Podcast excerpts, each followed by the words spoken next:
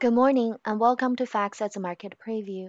Today is Friday, February seventeenth, twenty twenty-three.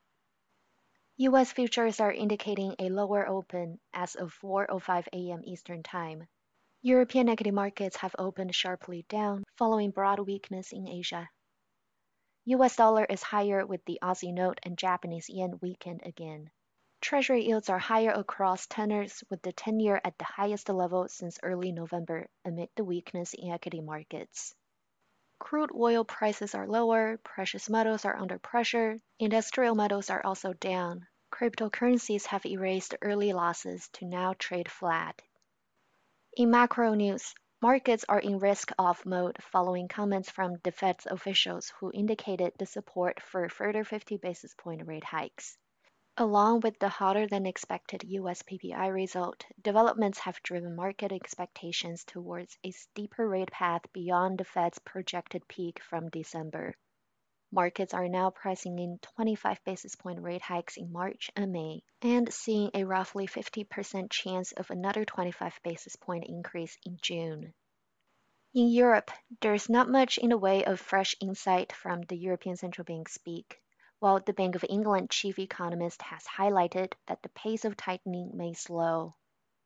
On A PAC's central bank front, the Reserve Bank of Australia governor has acknowledged the mortgage pain for domestic homeowners, but also reiterated the need for continued tightening with inflation still being too high.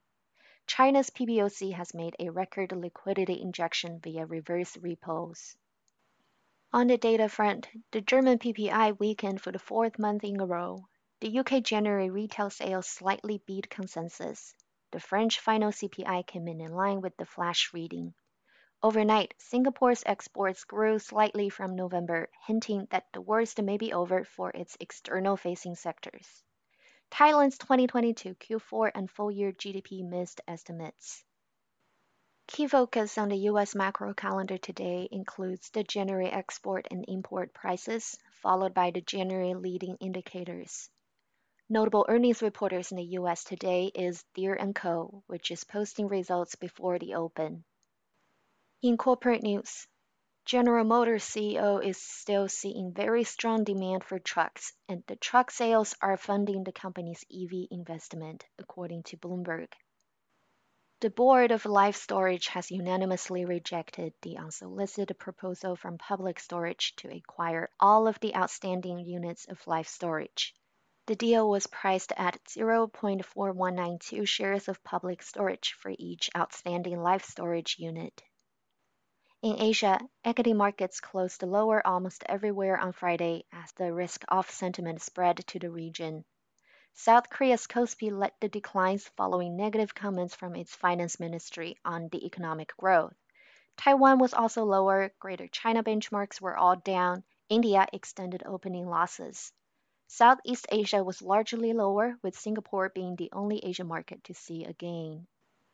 Following the weak Asian trade, European equity markets are softer too. In local news, the U K Prime Minister Sunak is traveling to Northern Ireland to discuss the Brexit deal in front of the D U P before meeting E U officials on the weekend, with a possible announcement expected next week. Thank you for joining us for the U S Market Preview for Friday, February seventeenth, twenty twenty-three. You can continue to follow today's news in real time with FactSet.